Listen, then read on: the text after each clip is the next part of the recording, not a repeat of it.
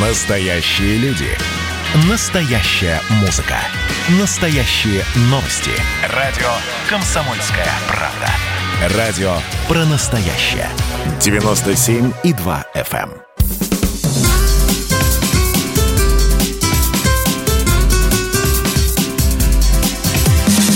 Программа с непримиримой позицией. Вечерний Мордан. Всем здравствуйте! В эфире радио «Комсомольская правда». Я Сергей Мордан. А! Здравствуйте, Мария Бачинина. Спокойной Слушайте, главное, у меня просто душа горела сообщить вам главную новость сегодняшнего дня. Феминизм побеждает на всей стране. Естественно, в Америке. В Нью-Йорке парикмахерским запретили брать за женские стрижки больше, чем за мужские. А что, так было можно? Женщины пишите письма президенту, потому что доколе терпеть это издевательство. Любой мужик может подстричься у киргиза за 200 рублей, но если задорого в барбершопе за 500, а вас-то дешевле, Сейчас, чем за, за сколько, тысячу. я не знаю. Ну, ну я же стоит? стригу концы, это не модельная стрижка. Прекрати изворачиваться. Сколько стоит минимум? За, за покраску и концы плачу пятеру. Все, вот. А должно стоить тысячу максимум. Ну, ну покраску не... Слушайте, а у нас ведь идет к этому. У нас он чаевые запретили брать. Так знаете, как они исхитряются теперь? Значит, говорит мне недавно девушка, ну прислоняйте телефон к этому терминалу. Я прислоняю, я говорю, вы не пугайтесь. И там менюшечка такая выскакивает. Какие чаевые вы хотите оставить? И она на меня смотрит глазами голодной лисицы. И я, конечно, а ты? дрожащей рукой, ну, конечно, да? я Нет? не могу. Не, она А-а-а. мне только что хорошую булку подсунула, и так, чашку кофе вкусную приготовила. Я 10% оставила, а там и 20, и 50. И 50 И 50. То есть, ну, там такая табличка. И, и первая строчка нисколько. Но она ж на тебя смотрит. А я не могу, я сразу рефлексирую. В общем, товарищи, с этим надо завязывать. Движемся дальше. На фоне ухудшения ситуации с COVID 19, а по-русски с ковид-19 или проще с ковидом, со сковидом. Высшая школа экономики, любимое наше учебное заведение с Сергеем Где Александровичем. готовят предателей? Проведет, точнее переведет все лекции в онлайн-формат. Не все, нет, прекрати, Я, прекрати секундочку. Врать. А, об этом сообщается на сайте вуза. Что это означает? Занятия в обычном формате студенты смогут посещать не более трех раз в неделю, трех дней в неделю. А, вот, э, соответственно, все остальные дни будут в онлайн-формате, а, лекции на фоне ухудшения. Ну а как еще? С угрозой распространения mm-hmm. переводите все занятия лекционного типа, вот эти да, цитирую, да, да, да, да. в дистанционный формат для всех групп студентов. То есть, как мы говорили в мою а, бытность студенткой, семинары, семинары это называлось? Да, семинары. Семинары, пожалуйста, очненько три раза в неделю, а лекции онлайненько. Я только хочу напомнить здесь, вот когда читаешь эту новость, в голове желательно прокручивать э, информацию, что год образования в вышке стоит в среднем 550 тысяч рублей в год. Господи и, помилуй. И вот за 550 тысяч рублей в год сидеть ты имел очень, очненько, а теперь тебе за те же самые бабосики предлагается сидеть заочненько, Се- перед компиком. Я понимаю, Сереженька, но на одной чашеньке весов а, вот эти 550 тысяч... А на другой жизни смерть. Смертушка наша с, с, с косой косой. Базаров нет, я же согласен, но логично вообще сделать приложение тогда к договорам на платное а образование. А что ты взял, что они не делают? Вот потому, мои, моему потому, сыну пересчитают Потому все. что знаю. Потому Серьезно? что нет. Потому что нет. Вот это дерзко. Да нет, это не дерзко, это повсеместно, это абсолютно во всех я вузах. Тебе... А, ну в вузах. А в моей в школе, вузах, вузах. у меня ребенок учится, э, соответственно, в частной, из-за того, что мы в онлайн... Баченина богатая, заметьте. Я это уже не в первый раз слышу, благодаря она тому, что слово «частное» звучит. Эфи эфиры ведет просто А у тебя телефон не, не профессионально поступает. Не профессионально. Так я что же здесь просто из любви к искусству, а вообще-то я Перещ... это... Перерасчет как, сделают как, говоря, онлайн. Как, как говорят таксисты, я вообще предприниматель, а таксую просто для удовольствия. Вы, же, вы же сталкивались Ладно, ребят, только не пишите мне, ах, вы богатые. У каждого да. свои, конечно, причины, скажем так. Так, ну и последняя новость серьезная. ЕС, наконец, ввело санкции из-за отравления Навального. Это новость вчерашнего вечера вечера, даже не могу вспомнить, мы ее озвучивали же, Да, было дело. Нет? Было. А, да, да, да, точно, подробно не говорили. А сегодня поговорим о том, что это означает, потому что список, мягко говоря, такой странноватый, но э, в, в комиссии Евросоюза сидят точно не идиоты. То есть я представляю, какое количество людей... То есть они не пассианс раскладывают, косынка, и вслепую тыкают Во всем всегда есть логика. Конечно. Конечно. Вот, логика, причем рассчитанная лет на 10 вперед. Ладно, едем дальше. Вечерний Мордан. Так, прежде чем мы начнем, я напоминаю, WhatsApp Viber 8 967 200 ровно 9702. Это номер для тех, кто хочет по ходу эфира писать вопросы, комментарии. Вот они перед нами здесь на зеленом компьютере отражаются. Те, кто начал смотреть прямую трансляцию в YouTube, всем шлю привет, спасибо. Не забывайте нажимать кнопку «Нравится». Это повысит выдачу в роботе Гугла. Итак, с чего мы начнем? Нет, начнем мы, конечно, не со скучных санкций. Санкции у нас Мы постоянные. начнем с э, Да, давайте прекрасного начнем. Да- комендантского часа. Нет, мы, на- мы давайте, давайте, давайте, давайте с чего? Да, с коронавируса, да. Ну, слава богу, уговорила. Определились. Определились.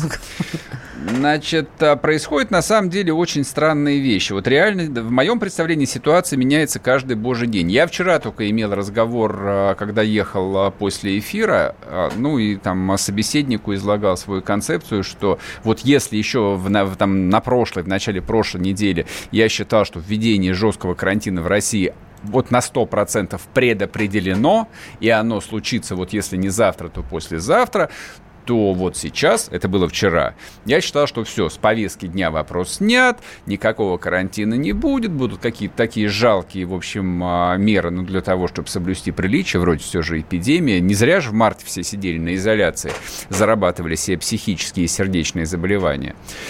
А вечером читаю лент новостей, и там, соответственно, вываливается. Франция вводит комендантский час, причем на полном серьезе. А мы с этим не, не сталкивались а, в, в России вообще никогда. Вот, на я самом деле. с утра- мы мы с даже утра- не можем себе представить, Во, что это а я, такое. пе- я просила слушателей, я говорю, ребят, может, кто понимает, вот для меня непонятно. Днем ходишь, как белый человек, вечером сиди дома. А в смысл в чем? В два раза ты уменьшаешь риск заразиться? У меня все равно не складуха в голове.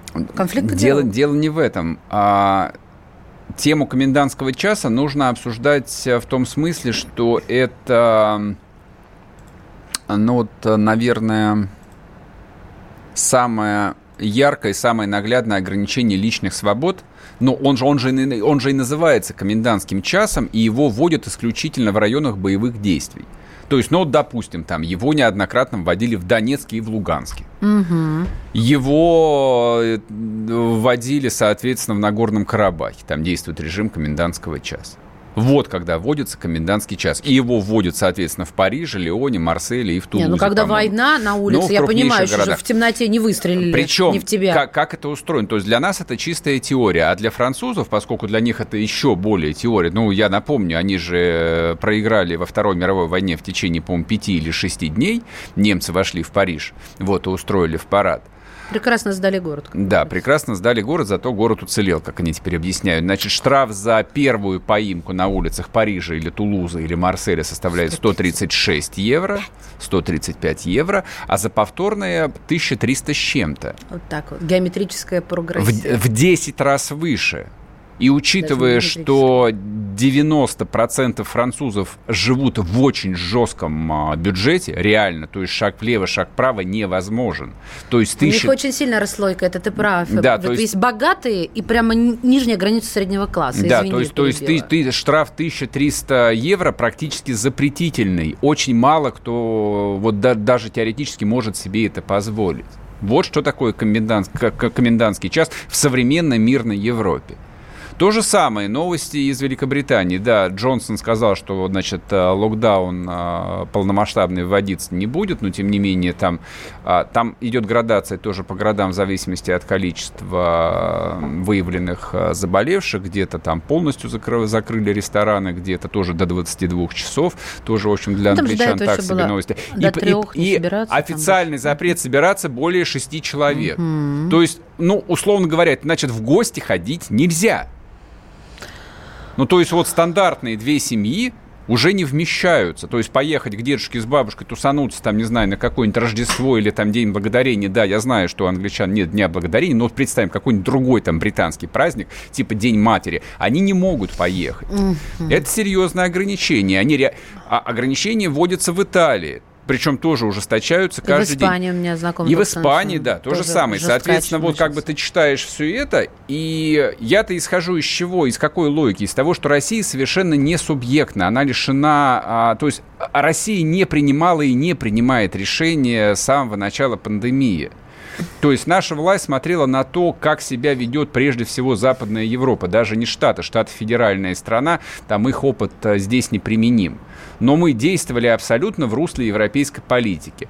Если Германия вводит карантин, Германия, вероятно, введет его сегодня-завтра – тоже достаточно жесткий, значит, вероятность того, что карантин будет введен в России, вырастет, ну, не знаю, на сколько-то процентов. Пока что, в общем, Москва порадовала нас тем, что мэрия объявила, что посещение ночных клубов, клубов будет осуществляться исключительно по, по QR-кодам. И это, конечно, полная фантастика. Это вот, да, получить, получить аусвайс а, для того, чтобы, значит, пойти в ночной кабак, это хорошо. Я бы еще предложил бы делать а, наколки проституткам на предплечье, как СС, как, как эсэсовцы делали. Давай да, или, да, или, или жечь им лилии на плече, еще было бы лучше. Вот это вот э, будет тогда маслом акварель. Да, есть вот. в Графском парке черный пруд. Вот такие а, новости для начала. Вернемся после перерыва, не уходите, не забывайте ставить лайк, если смотрите трансляцию в Ютубе, ну и, конечно, подписываемся на телеграм-канал Мардан.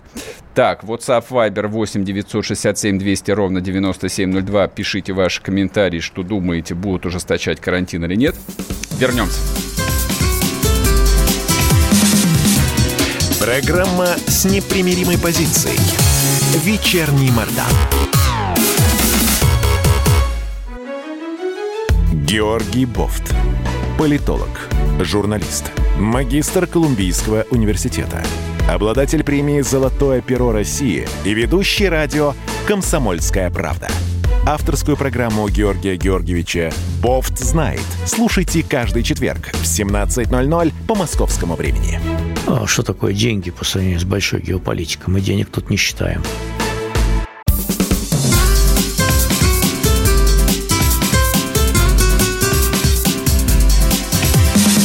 Программа с непримиримой позицией. Вечерний Мордан. И снова здравствуйте. В эфире радио «Комсомольская правда». Я Сергей Мордан. Я Мария Баченина. Здравствуйте. Так, Поговорим теперь про Киргизию. Да, да, да. Ты не, с нами как с детьми. Не надо Сначала смеяться. давайте. Нет, я не над этим, естественно, смеюсь. Бог с тобой. Не над Киргизией. Почему? Же. Нет, это вполне нормально. Я э, вот за прошедшие два дня там от коллег слышал э, там комментарии типа, ну а что про Киргизию говорить-то? Ну, то есть для всех... В смысле? Ну, потому что для всех по определению, вот э, как аксиома, что это никому не интересно. А, ну тогда Но ладно. это же правда? Нет. Нет, тебе интересно, да. что в Киргизии? Смотри.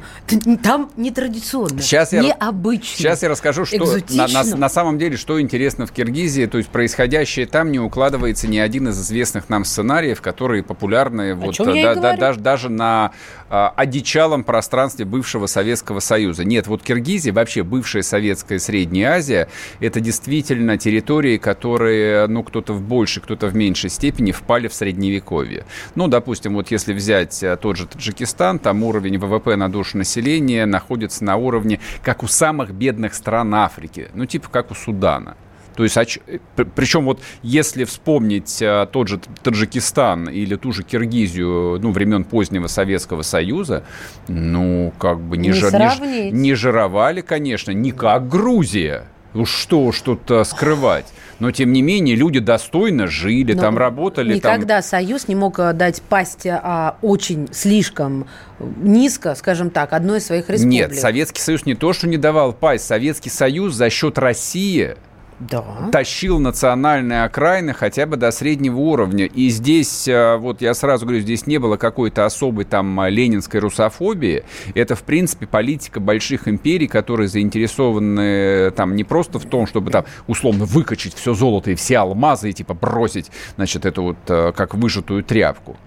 Там э, англичане примерно тем же самым занимались Колония? в Индии. Они, они начали с того, что построили там сеть железных дорог вообще-то и вообще принесли современную индустрию да. на, на территорию Большой Индии. Большой Индии это значит, включая нынешний Бангладеш, Бирма, Пакистан и часть Афганистана. Вот что такое была британская Индия. Так было абсолютно везде. Другое дело, что Советский Союз надорвался на этом. И потребовалось всего 30 лет для того, чтобы огромные пространства, населенные десятками миллионов людей, впали в полное средневековье, из которого на самом деле выхода никакого нет. Вот что ужасно. У них нет ни, един, ни единого шанса вернуться хотя бы к тому, вот к той форме жизни, в которой у них была там в каком-нибудь 1978 а году. Вот все, это кончилось. Вот это интересно. Потому что все то, что ты сказал до этого, а, я, в принципе, теми, иными словами до этого говорила. Ну, то есть я совсем согласна. А вот это вот ни единого шанса. У тебя настроение, может, сегодня такое вот как-то... Почему? Все Нет. хоронить. Нет, не а спеши ты нас хоронить. Не, Их я, хоронить. Я не спеш... Почему? Вопрос. А, ну, вот а, вернемся к Киргизии. Значит, что, что произошло, почему мы сегодня про нее говорим? А, там а, вчера, позавчера, вроде бы как свергнутый президент, фамилии которого я запомнить не могу, да, в общем, в этом уже и нет никакой необходимости. Сооронбай Жейнбеков. Жейнбеков, хорошо, пусть будет, как ты говоришь. Значит, он вроде бы как вел а, армию в Бишкек, в бывший город-герой Фрунзе, и восстановил порядок. Дальше произошло что-то необъяснимое. Спустя сутки он выступил с заявлением о том, что он уходит в отставку, потому что не хочет быть президентом, который пролил кровь. А, тут возникает вопрос, ну, как, какой вопрос? А, базовые вещи. Есть север, есть юг. Есть северные кланы промышленные. Ну, вот а, Бишкек – это север а, Киргизии. Вот там и русских всегда много жило, там промышленность всегда а была. Есть южный да, такой и, клановый, да, да, вот и, да, и был, да, и, и был юг, который, в общем, занимался выращиванием всяких вредоносных шишек. Вот, вот этот Жанжебеков, Жажебеков, он был с юга. Женбеков. Женбеков, хорошо. Repeat да. after me, комрад. Вот. А что-то произошло, что южане не могут вернуть себе власть. Теперь возникает вопрос, а кому будет принадлежать власть? Люди, которые разбираются в ситуации в этой Среднеазиатской республике, там открытым текстом пишут о том, что а, вообще всякая государственная власть в Киргизии закончилась, и вот эта независимая страна контролируется вообще на сегодняшний день криминальными кланами. Ну, вот представьте себе. И это а, мало того, что это наш а, союзник по ДКБ. То есть теперь обсудим то, что касается лично нас. А здесь уже интересно, Что такое Киргизия? Киргизия это член ОДКБ, это член ШОС. Вот там есть, э, там, не там есть российские, кому бы они были нужны, там есть российская военная база. Но главное, что это страна, которая на 100% зависит от э, российской финансовой помощи. Которую приостановили. Само собой. Не, у меня всегда был вопрос, а зачем эту помощь оказывать? Помощь оказывают тем, э, ну и для того, чтобы она, в общем, была для чего-то. А когда помощь э, делит прямо вот на входе, то есть вот-вот, не знаю, там трубопровод какой-то, вот вот здесь стык, и прямо на пересечении стыка эту помощь пилят неважно кто, ну, специальные там правильные люди какие-то. То есть понятно, что для этих мирных киргизов... Значит, ко- это формальность ко- которые, которая нужна. Которые вынуждены оставлять mm-hmm. свои семьи и, значит, э, ехать э, пахать здесь без воздуха в Россию она до них точно не доходит. Она служит для того, чтобы вот поддерживать некий там статус-кво в этой самой Киргизии. Киргизия это чистой воды failed state то, что называется. Нет там никакого государства. И это произошло... Так выход, я тебя возвращаю к началу, к, к своему вопросу. Я почему, почему, почему? Я, почему я решил эту тему взять? То есть, как бы, ну вот а, смена, отставка каких-то там президентов Киргизии, господи, ну кого это интересует там из а, наших слушателей? Ну кого-то интересует, ну в общем, эта история страшно далекая. Но эта история перекликается с другой новостью, о которой сегодня сообщил ФСБ России. Они разгромили э, ячейку террористов, э, каких-то исламистов, не знаю, там, а, то ли это была какая-нибудь Джихаб Аль-Нустра, запрещенная в России, то ли еще какая-то Неважно. Это были исламские террористы, которые планировали целый ряд а, террористических актов на территории, вы не поверите, Волгограда. Почему поверим? Это Там первое. Это не первый в, раз. В Волгограде это происходит постоянно. Да. Но новость, которая вот привлекла лично мое внимание, кого они арестовали. То есть просто, чтобы вы понимали, а в Волгограде э, там очень много живет э, чеченцев исторически, там очень много живет калмыков, а там очень много раньше, по крайней мере, было выходцев из Казахстана, ну, исторически в этих степях. Обозначено как выходцы Узбеки. из Центрально-Азиатского нет, нет, региона. В других новостях там написано, ну, вот это да. были граждане Узбекистана. Черт побери. Что же они такие вот воинственные? Объясните мне, да, ну, Другой ладно. вопрос. Зачем на территории Волгограда то есть реально бедной, одного, одной из самых бедных российских областей, где средний уровень зарплат ну хорошо, если переваливает 20 тысяч рублей, где у людей реально нет работы, зачем туда завозить гастарбайтеров, которые занимают Правильный их вопрос. рабочие места раз, и которые несут террор вместе с собой? То есть зачем нам, на, вот зачем Россия добровольно импортировать насилие и терроризм? Вот кто-нибудь мне может объяснить? Вот этот вот ОДКБ, он зачем? Для того, чтобы размер бесконтрольной, легальной, но бесконтрольной иммиграции только увеличивался, он для этого нужен. И дело ведь а, не только в том, что а, вот все эти разгромленные террористические ячейки, вот если промониторить новости последних пяти лет, кого чекисты захватывали, нет, это не граждане Российской Федерации, это киргизы, это узбеки. А, а, а зачем они нам? Многократно мы в этом эфире слышали объяснение а, всяких умных людей, которые занимаются вот постсоветским пространством. А что же вы хотите? Если нас там не будет, значит, там вот победят исламисты. Да не по факту, там уже победили. Нет, они мы даже... Же, мы, же, мы же не управляем Раз этими они их здесь вербуют, потому что им денег нужно, они их уже на наших территориях вербуют, то все понятно. Но, собственно, Сергей, э, нету пока рецептуры, как избавиться от этого. Почему? Как Трамп рецептура, с Мексикой Рецептура построить? есть, да, конечно. Рецептура выработана... Да строить замахаешься. Рецептура выработана Великая. всеми богатыми странами. Все страны золотого миллиарда всегда контролировали иммиграцию. Произошедшее в 2015 году, когда Меркель там из необъяснимых для меня соображений... Ну, она, по-моему, просто лекарства принимала. Не, не ну, факт, нет, не факт. Ну, вот, когда немцы открыли границу, до, до 15 -го года в ну, Германии серьезно? не было ничего подобного. То есть поток тех же турок, гастарбайтеров, всегда лимитировался. Ну вот, всегда были потребности германской промышленности, которые они компенсировали завозом турок. Да, как бы и эта турецкая иммиграция принесла им колоссальные э, там проблемы, но тем не менее турецкая диаспора все равно была достаточно ограничена в той же Германии. А если взять какой-нибудь условный там Люксембург, Голландию, Данию, Швецию, там близко этого не было. То есть ты бы замумукался получать э, датский паспорт. То есть нужно было вывернуться наизнанку. Про Штаты я не говорю. Да, там всегда была нелегальная иммиграция из Мексики, они с ней всегда боролись. Просто понимая, что там американский паспорт является величайшей ценностью, и его нужно давать только тем, кто Соединенным Штатам Америки нужен. А вот объясните мне, зачем нам нужны эти сотни тысяч таксистов и разносчиков Яндекс Еды?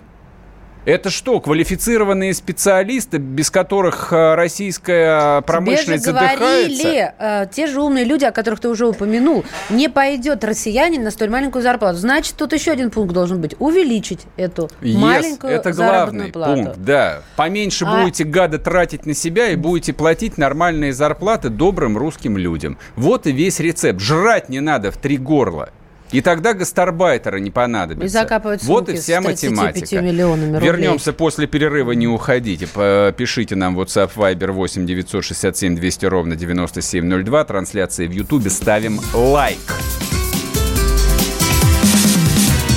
Программа с непримиримой позицией. Вечерний Мордан.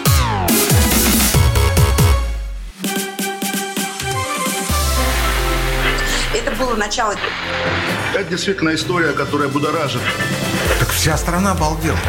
И Россия родина слонов, она от океана до океана, да. И мы, мы всегда правы, мы никогда не сдаемся. И самое главное, что же будет дальше? Комсомольская правда. Это радио.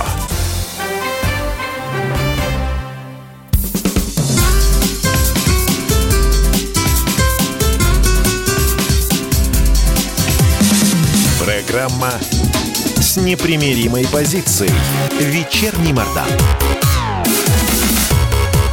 И снова здравствуйте в эфире радио «Комсомольская правда». Я Сергей Мордан. Я Мария Баченина. Добрый вечер. Так, смотрите, а, поговорим про трансфер власти поговорим про Путина. Тут некоторые пишут, что вы боитесь говорить про Путина. Мы каждый день говорим про Путина на самом деле. А если помните, когда весной обсуждали поправки в Конституцию, вот эта вот история с Госсоветом, она первый раз появилась э, там в медиаповестке, ну и кто, в принципе, интересовался политикой, там пытались достучаться, найти, в общем, какие-то ответы, для чего это, зачем, кто это придумал, с какой целью. А, и тема... От, ответов не находилось на самом деле ни у кого. Ну и поскольку ответов не было, ее, в общем, отложили, отложили в долгий ящик, э, и многие высказывали соображение, что, скорее всего, это была там некая такая вот страховая домашняя заготовка, которая будет реализована, не будет реализована. И она оказалась реализована в среду, вчера вечером, 14 октября. Документ, президентский законопроект о Госсовете был внесен в Госдуму. Но, как выяснилось, многим понятнее для этого не стало. Смотрите, нет, я объясню, почему... А, то есть я свою позицию сформулирую, почему я уверен в том, что это очень важно. Речь идет о совершенно новом органе власти, который отсутствовал в Российской Федерации. То есть всякое изменение властной э, структуры, вот которой мы за 30 лет привыкли, хорошо, за 20 лет привыкли, оно, в общем, напрямую касается всех и каждого. Учитывая, что в 2024 году должны быть президентские выборы, на которые вроде бы как э, там непонятно, Путин пойдет, не пойдет, вопрос совершенно, в общем, является не теоретическим. Он напрямую касается каждого из нас, наших детей, а у кого-то еще и внуков. Может быть, даже взрослых. Поэтому имеет смысл обсудить. С нами на связи Алексей Мухин, директор Центра политической информации. Алексей Алексеевич, здравствуйте. Здравствуйте, добрый. Алексей, а скажите, пожалуйста, вот э, с вашей точки зрения, президентский законопроект о Госсовете, он э, как-то вот э, внес ясность в этот вопрос или Конечно, нет? Вот с вашей, все, с вашей точки же... зрения, что это будет? Все стало совершенно понятным. Ну, во-первых, у меня, как у историка, сразу же возникли ассоциации с императорским госсоветом. Вы в подводке говорили, да, что у нас не было, в принципе, аналогов. Был э, императорский государственный совет, который э, был, правда, гораздо уже, с гораздо меньшими полномочиями и, э, надо сказать, э, э, не был конституционным органом.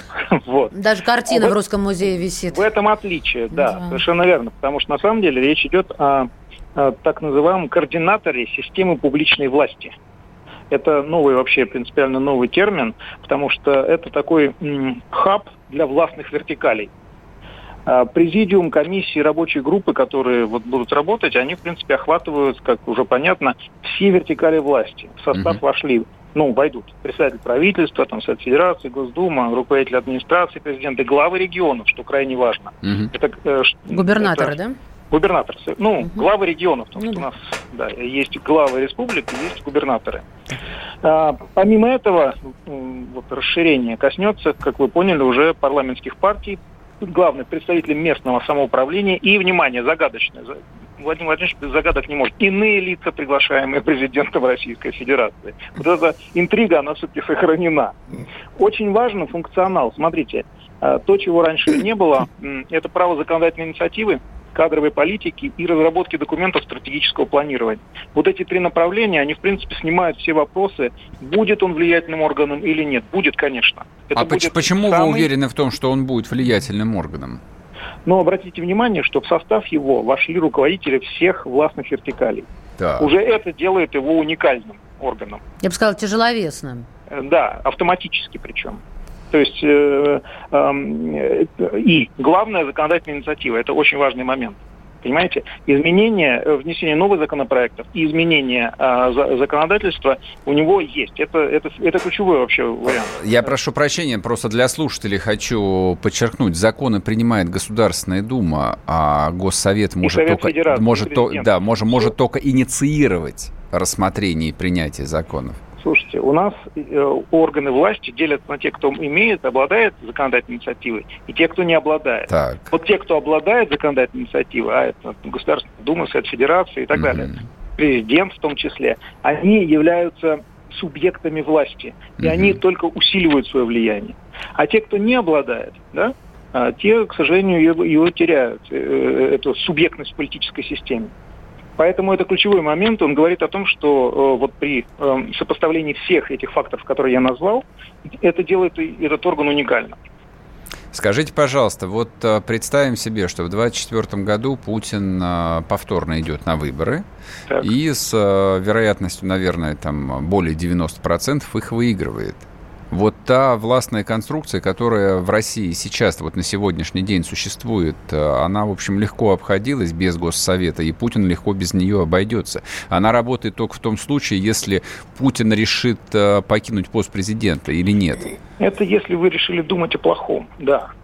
О том, Почему что... о плохом? Я думаю о жизни. Жизнь вариати... том... вариативна, я поэтому и рассуждаю об этом. Вариативное тоже мое любимое слово, оно, кстати, очень сомнительное, на мой взгляд.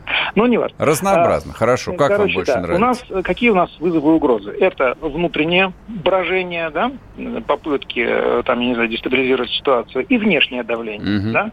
Вот Госсовет, на самом деле, э, э, в принципе, как координирующий орган, снимает эти угрозы во всяком случае, для политического истеблишмента. И внутренние, и внешние? И внутренние, и внешние, да, потому что это такой и оперативный штаб, и координатор. То есть, э, что у нас сейчас, главное содержание, вот сейчас, если погрузиться, там, в соцсети, телеграм-каналы и так далее, что у нас главное содержание? Война башен.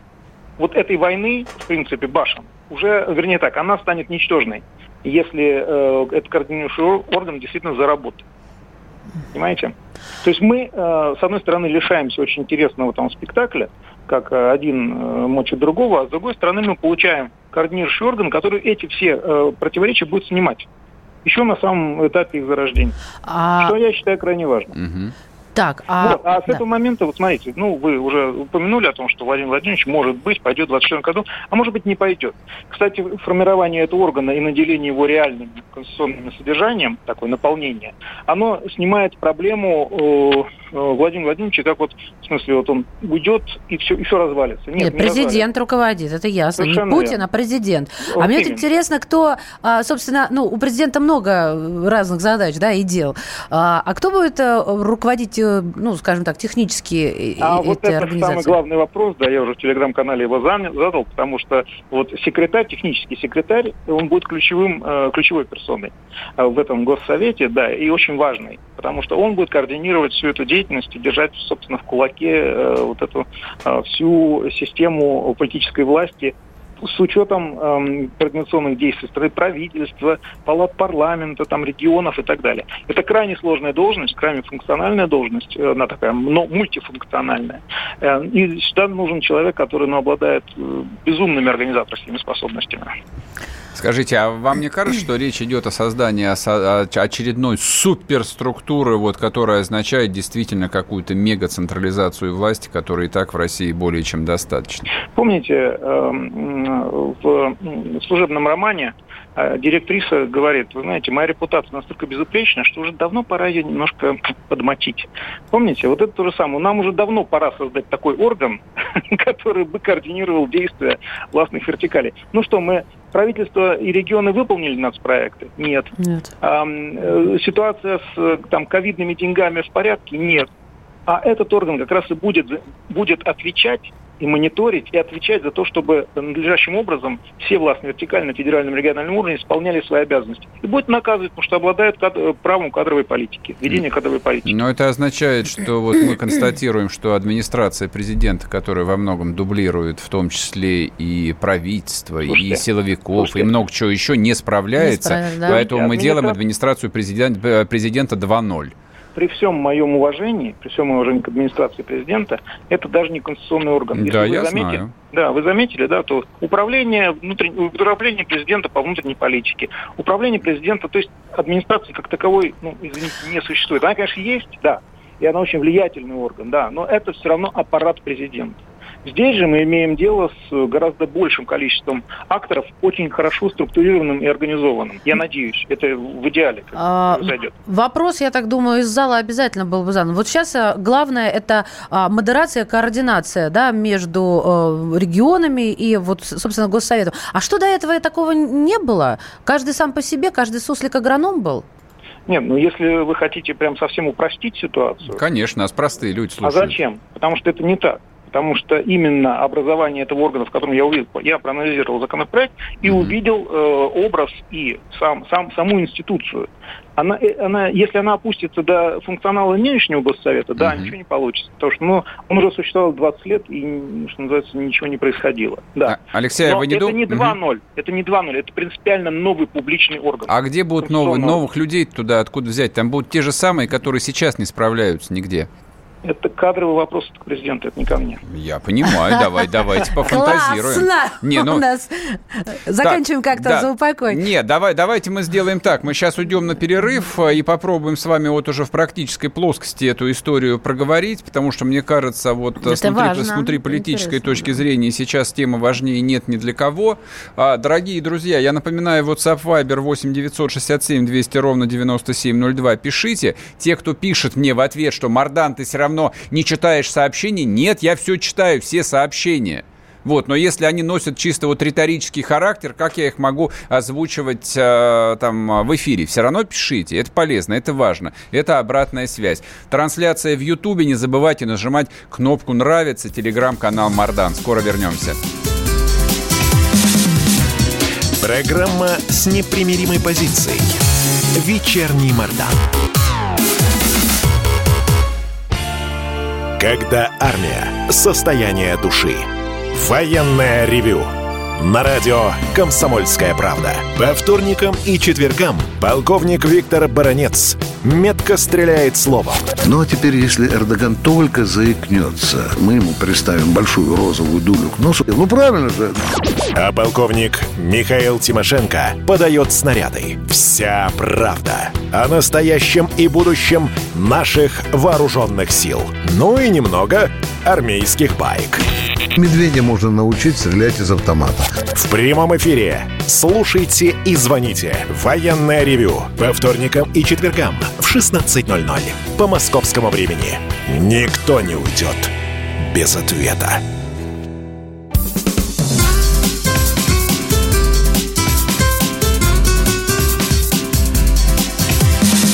Программа с непримиримой позицией.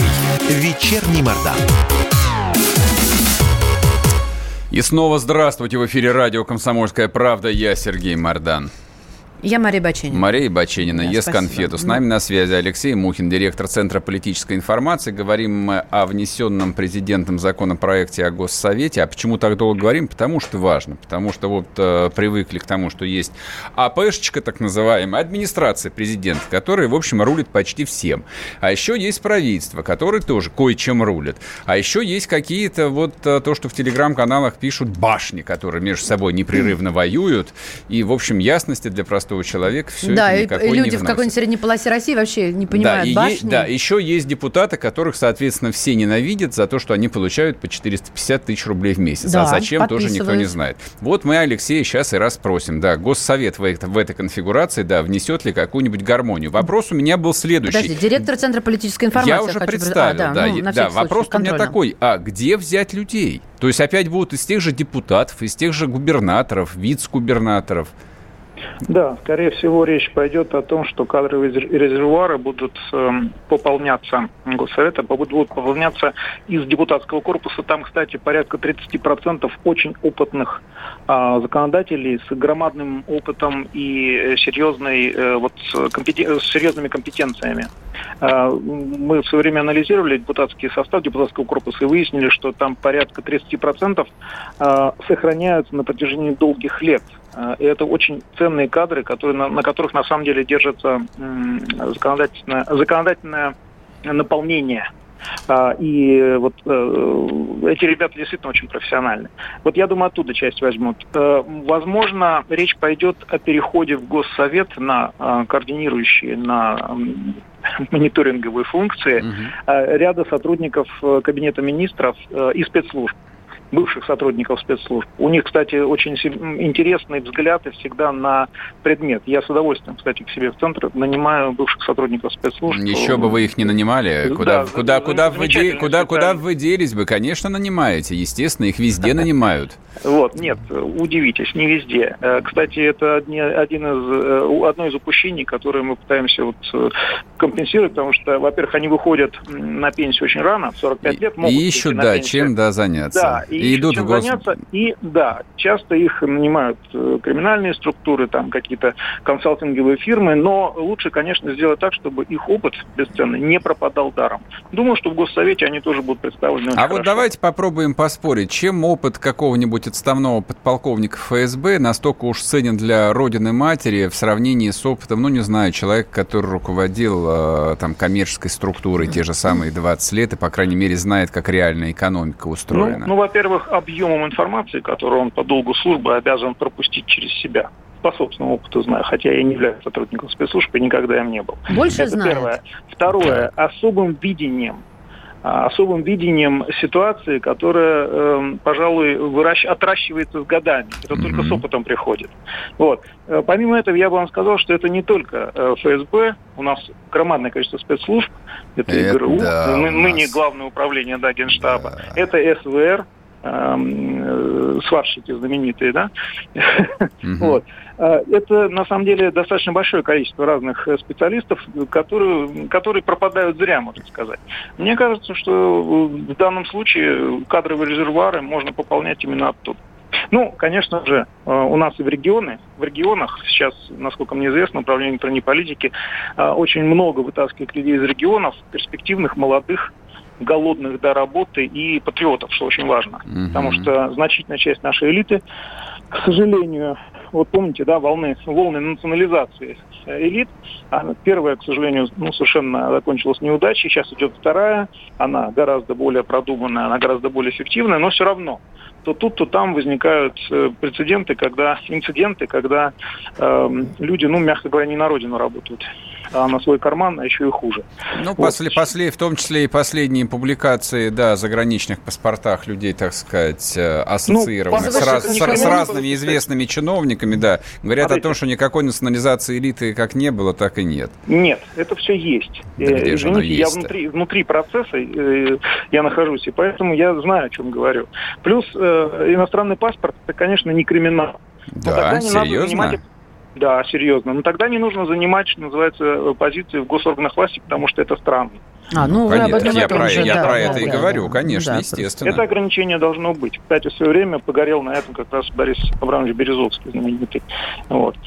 А, так что, нет, процессы, которые задуманы, они хороши. Угу. Только вот, да, хочется посмотреть на результат и получить этот результат. Алексей, а вот, вот смотрите, по поводу этого госсовета я еще встречал такую версию о том, что, ну, появление законопроекта и возможное там быстрое его принятие закона о госсовете может э, вот запустить целый ряд э, реформ я, правда, не очень понимаю, как законопроект и даже появление новой структуры может э, на это повлиять, но тем не менее. Ну, смотрите, я вам э, буквально на пальцах объясню. У нас сейчас есть управление по госсовету в администрации президента. Необходимость в нем после институализации госсовета отпадет. Раз реформа. Да? Часть функционала, например, управление внешней и внутренней политики может перейти в госсовет. Соответственно, э, потребность в каком-то большом количестве сотрудников там тоже исчезнет. Вот он, пожалуйста, второй шаг реформы и так далее. Это можно продолжать сколько ну, Это пока что того. вы говорите о том, что ряд сотрудников администрации президента просто потеряют свою работу или поменяют Нет, ее. Но это, это на, на реформу это не тянет пока что. Почему? Это а какие еще, реформа. какие еще реформы могут быть? А, в смысле? Структурными имеете в виду? Или ну, в том числе и структура. Но смотрите, что касается структуры, администрация президента это вообще такая вот э, вещь э, законодательно никак не укорененная, но вот просто она есть и есть. Просто аппарат президента, который вот приобрел объективно очень много власти. А теперь будет э, госсовет, вот, под который написан отдельный закон. Это аппарат enlargement. Я, я не думаю, я не думаю, что э, управление э, президента Российской Федерации, то есть его собственно аппарат, угу, то есть угу. люди, которые обеспечивают его деятельность, деятельность, они будут сокращаться. Это не в стиле Владимира Владимировича Путина. Да это вообще но, не в стиле я... Российской Федерации сокращать Можно чиновников. Можно я договорю? Вы Конечно. меня спросили, я хотел бы договорить.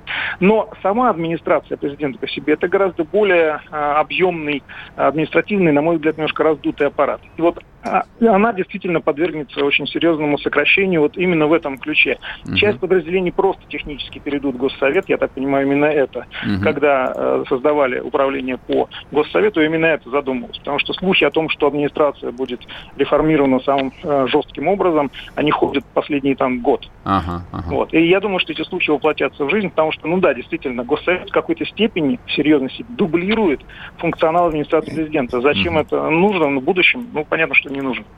Спасибо. Ясно. Спасибо большое. Алексей Алексеевич да. Мухин, Алексей директор Мухин, да. Центра политической информации. Прояснил нам, по крайней мере, законопроект, который президент внес в Государственную Думу, закон о Госсовете. Я просто напомню, что эта история появилась вот, э, когда мы начали обсуждать поправки, и, в общем, она должна там кардинально поменять всю структуру политического государственного устройства России. Ну, посмотрим. Ну, даже как-то, знаешь, это волнительно. Ну, волноваться не о чем. Но напустили важности много сегодня. Но последствия могут быть, в общем, да. такие, что шуб завернется, конечно. Вернемся после перерыва, не уходите.